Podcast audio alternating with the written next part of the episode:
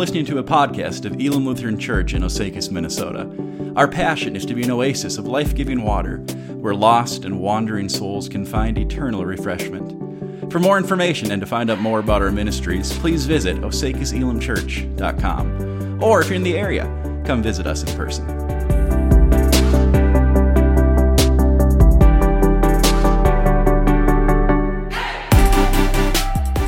Well, we are nearing the end of our sermon series on First John. And today, here is the issue I want us to, to wrestle with. The issue is assurance. How can I know with any confidence that what I believe as a Christian is true? Not just probably, like I think so, and not just I believe, but be, to be able to say, in good Reformation style, this is most certainly true. How can we say that? Can we say that? What does John tell us? Well, our text today is 1 John chapter 5 verses 13 through 15, and I'll ask you to rise for the reading of God's word. 1 John 5 just 3 verses 13 through 15. John says, I write these things to you who believe in the name of the Son of God, that you may know that you have eternal life. And this is the confidence that we have toward him, that if we ask anything according to his will, he hears us. And if we know that he hears us in whatever we ask, we know that we have the requests that we have asked of him. Gracious God and Heavenly Father, teach us about confidence, teach us about boldness. Teach us what it means to stand firm in our faith. Speak to our hearts through your word this morning, God. I ask that the words of my mouth and the meditations of all of our hearts, everyone here, would be pleasing in your sight, our rock and our redeemer. Amen. You may be seated.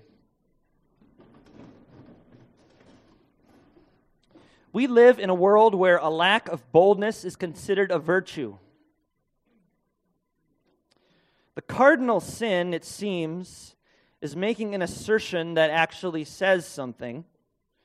Instead, we're supposed to preface every statement with, well, this is just my perspective, or I know others may feel differently, but we give so many trigger warnings that by the time we put the period on the end of the sentence, we actually haven't said anything at all.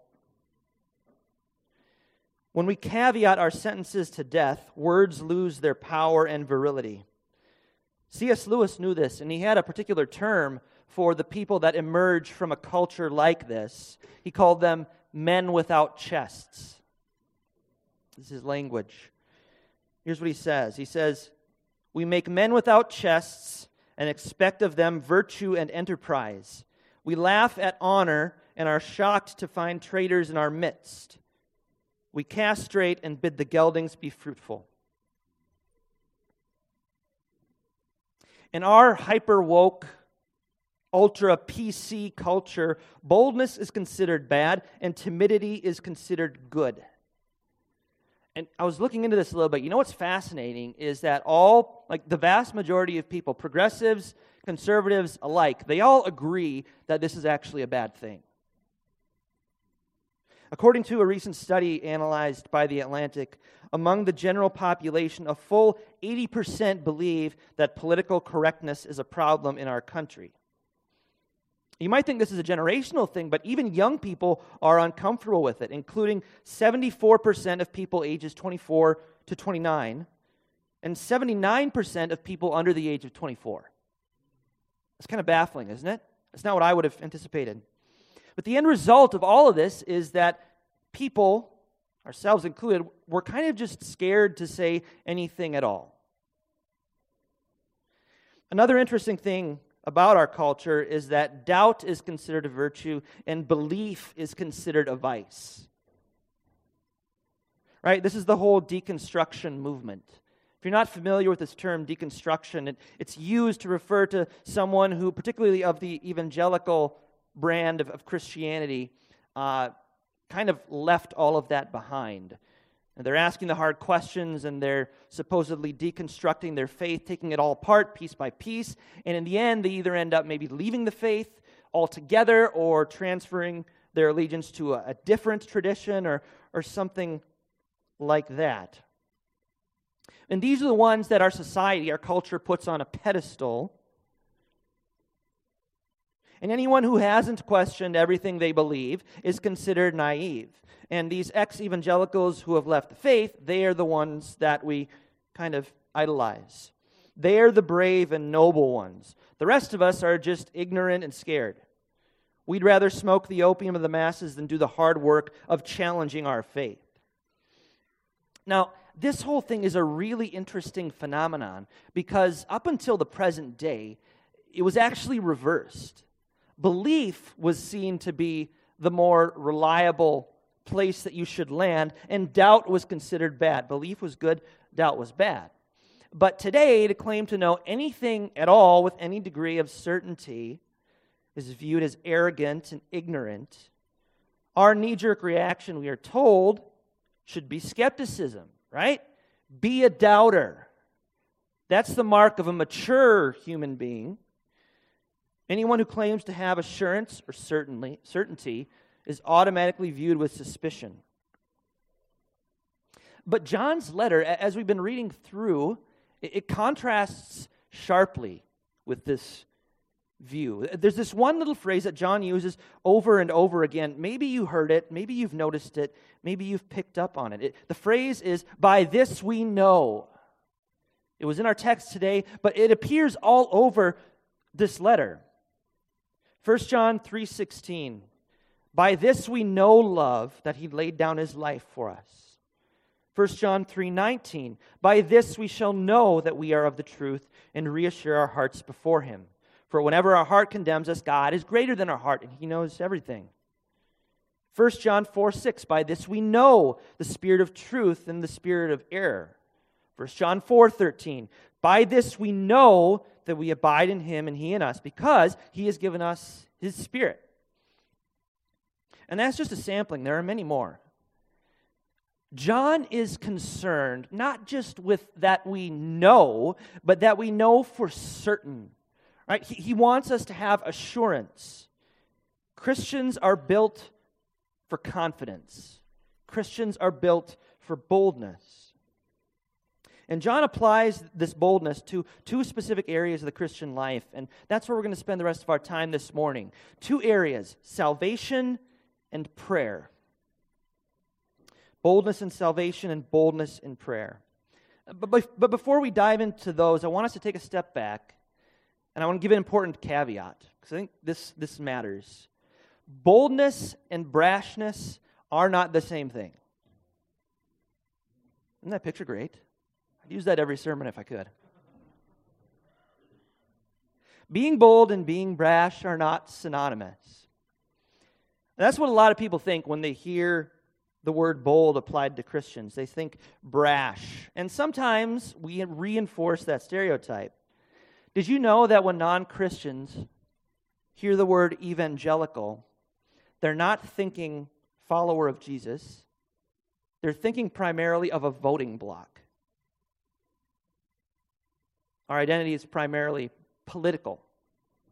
We're known more for what we're against rather than what we're for. And this should not be the case, as Paul says in Colossians 4 5 through 6. Walk in wisdom toward outsiders, making the best use of the time. Let your speech always be gracious, seasoned with salt, so that you may know how you ought to answer each person. Being bold also does not mean being loud. And I'm not just talking about physically shouting, although that's certainly included, but you can be loud without even raising your voice. Right, you can be loud in social media. You can be loud in your strong disapproval and silence. But being a bold Christian doesn't mean that we outshout our opponents, who, by the way, aren't actually our opponents, because we wrestle not against flesh and blood, but against powers and authorities and principalities. The devil is our enemy, not our neighbor. We're not called to quote unquote win every argument or battle, but instead, as Jesus tells us, to take a posture of humility, considering others better than ourselves. Philippians 2 3. I mean, you think of Jesus, he didn't tell the disciples to go forth and kick butt. He told them to pick up their crosses and follow after him.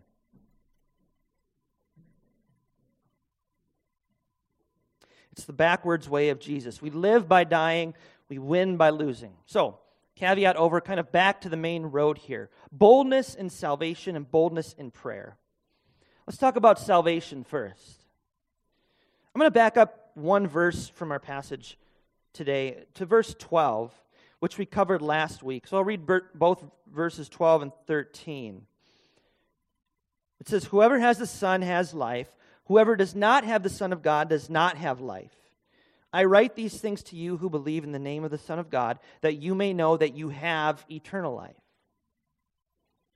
John says that we can have boldness and confidence in knowing that we have eternal life. Now, I don't know about you, but when I hear that little phrase, especially when I was younger and, and, and, grew up in the church, hearing this phrase, eternal life, I thought it was something that applied only after your funeral. Right? Like, I'm alive here and now, I'm doing my thing on this earth. But then eternal life comes after I die and I go to be with Jesus in heaven. But that's not exactly what John is saying here. He says, if you believe in him, you have, not will have, you have eternal life. It's in the present tense. You, as a brother or sister in Christ, possess eternal life. Here and now, you carry it around with you in your pocket wherever you go. It's not just a future inheritance. Eternal life. Do you ever stop to just think about what that word means?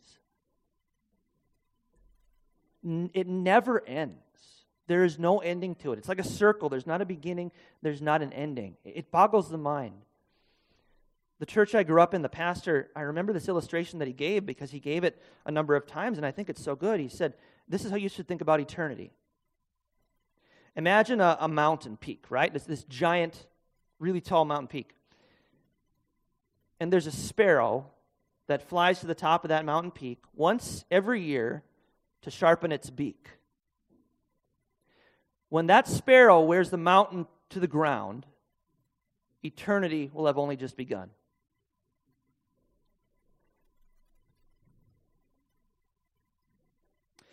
So, how can we know this? How can I know that I am someone who has eternal life? Is assurance even possible? This is a massive question that gets into doctrines like election and predestination and eternal security. So, for the next four hours, uh, nervous chuckles.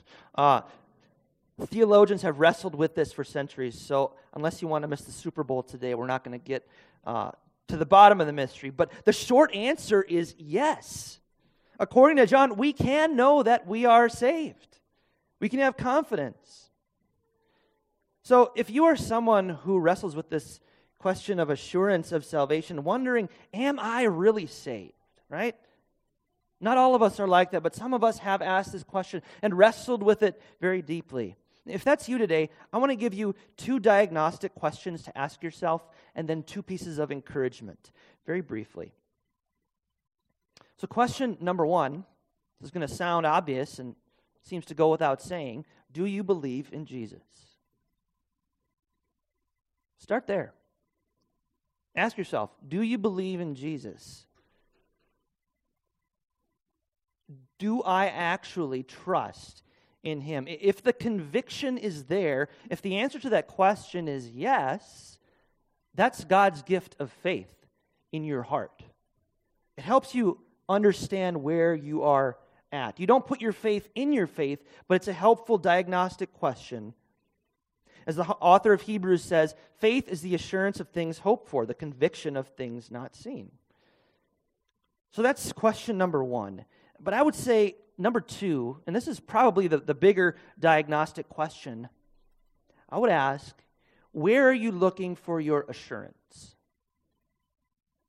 Where are you looking? Are you looking inside of yourself, to your own heart, into your own feelings, which change and shift like mercury from day to day?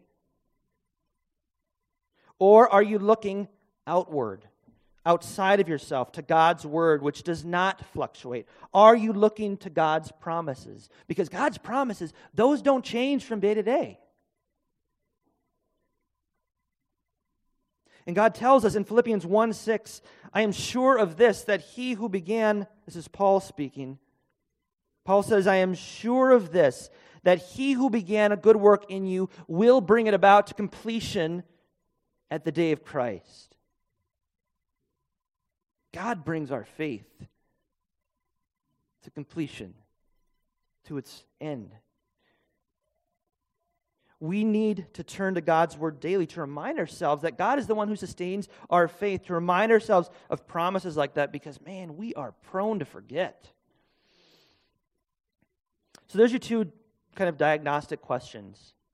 And as far as the encouragements go, I've got two of these for you. Number one, I would say that the very struggle reveals the presence of faith. Because if faith were not present, there would be nothing for our old sin nature to struggle against. Right? It's kind of like a, a wrestling match. You can't have a wrestling match until unless there's two opponents, right? It's got to be both sides. So it's not that you have a, a, perfect faith, not a great faith, but a mustard seed faith given to you. And that struggle is an indication of faith. So that's encouragement number one. Encouragement number two, this might sound a little bit strange to you. Remember your baptism. Sounds a little bit weird, but let me clarify what I mean.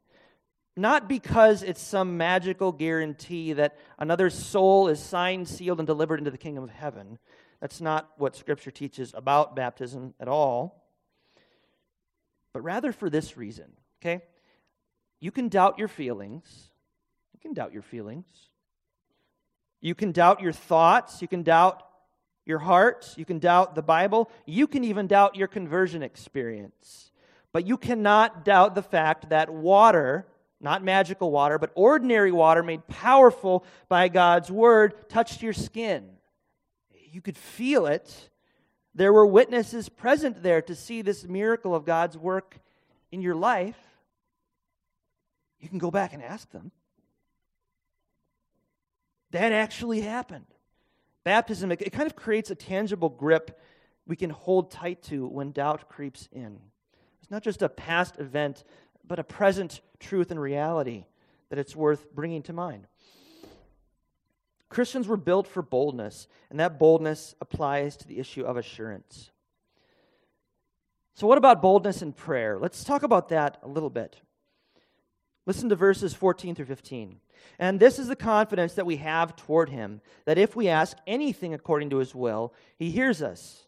And if we know that he hears us in whatever we ask, we know that we have the requests that we have asked of him. By the way, we're going to do a deep dive on this whole issue of, of prayer during our Wednesday evening Lenten services. It's going to be six Wednesdays long, and each one we're going to look at a different aspect of prayer. So it'll be prayer is bold, prayer is simple, prayer is hard, prayer is honest, prayer is transformative, and prayer is answered.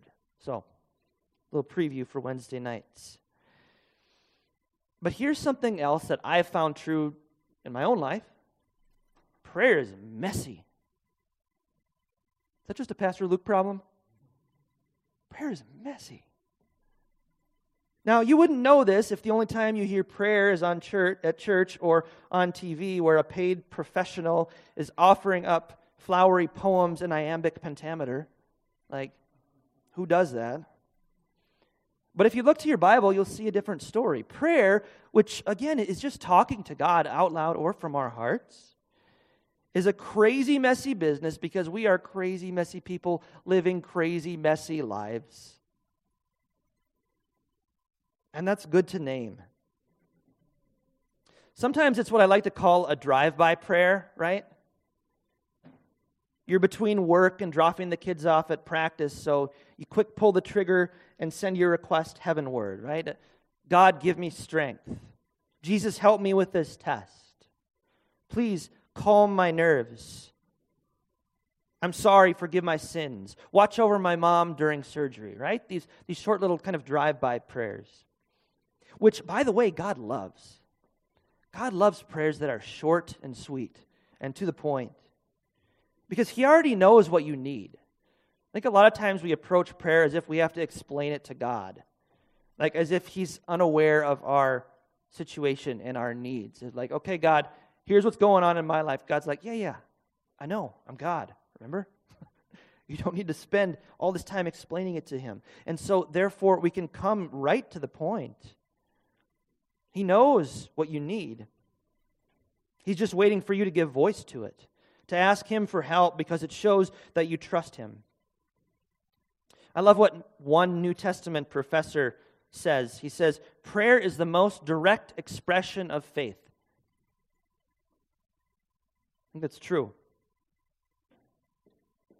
Now, prayer sounds great, right? We got to pray. All right, let's do this thing.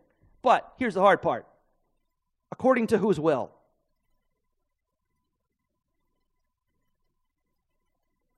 God says you should pray according to His will, which is a problem because if you are a red blooded human being, which, as I look around the sanctuary, I see a lot of human beings here, we would rather pray, My will be done. If I could go in and edit the Lord's Prayer, I'd make the switch. My heart would want to make that switch from thy will to my will. And there's a massive difference between my will be done and thy will be done, right? I once knew a pastor by the name of Todd. He's a pretty funny guy, and he would he did this thing sometimes like in, in a joking manner where you know the the name Todd kind of sounds like God if you say it fast enough. So it's like are we asking for the will of God to be done or the will of Todd to be done? It's easy to mix those two up, isn't it?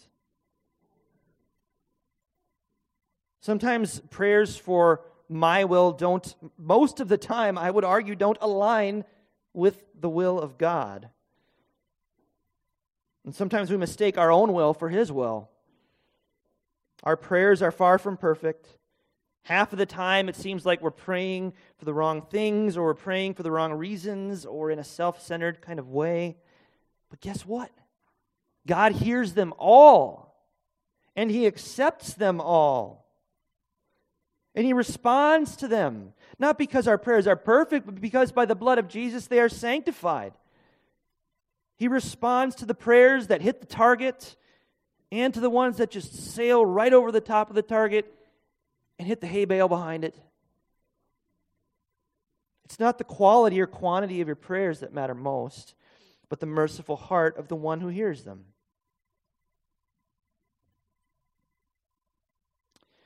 Here's the truth we can pray boldly, not because the results are guaranteed, but because we have a God who always responds in love. In Luke 11, 11 through 13, Jesus says, What father among you, if his son asks for a fish, will instead of a fish give him a serpent? Or if he asks for an egg, will give him a scorpion? Man, call Child Protective Services here if you're feeding scorpions to your kids. If you then, who are evil, know how to give good gifts to your children, how much more will the Heavenly Father give the Holy Spirit to those who ask Him? God wants to provide you with good gifts. Did you know that? He does. He's not up in heaven waiting for you to pray the right combination of words that will unlock his blessings. You can come before him with confidence because he cares for you. Cares for you so much that he died for you. The author of Hebrews says, Let us then with confidence draw near to the throne of grace that we may receive mercy and find grace to help in time of need.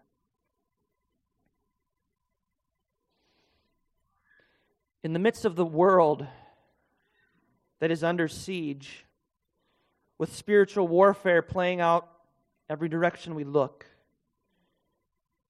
Prayer is a bold counterattack against the enemy. It's an attack that should be characterized by confidence rather than timidity. A fearful soldier is going to have a difficult time charging the battlefield. So, so prayer is our weaponry, and we need to keep it sharp. I love what Chad Bird says about prayer. He says, If the whole world sways to the music of the evil one, we would do well to let the holy dance of prayer be ever on our lips and hearts.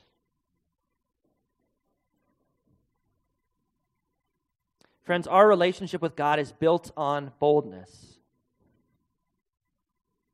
which means our prayers are accepted and not rejected. In the midst of a world drowning in uncertainty, Jesus tells us in a voice as bold and clear as a February winter morning that this we can know.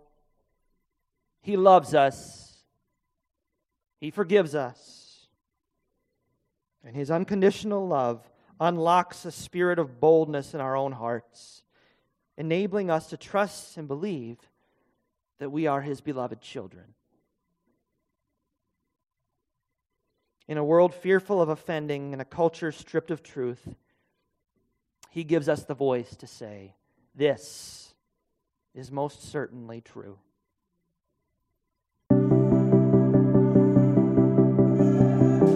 Hey, friends, Pastor Luke here.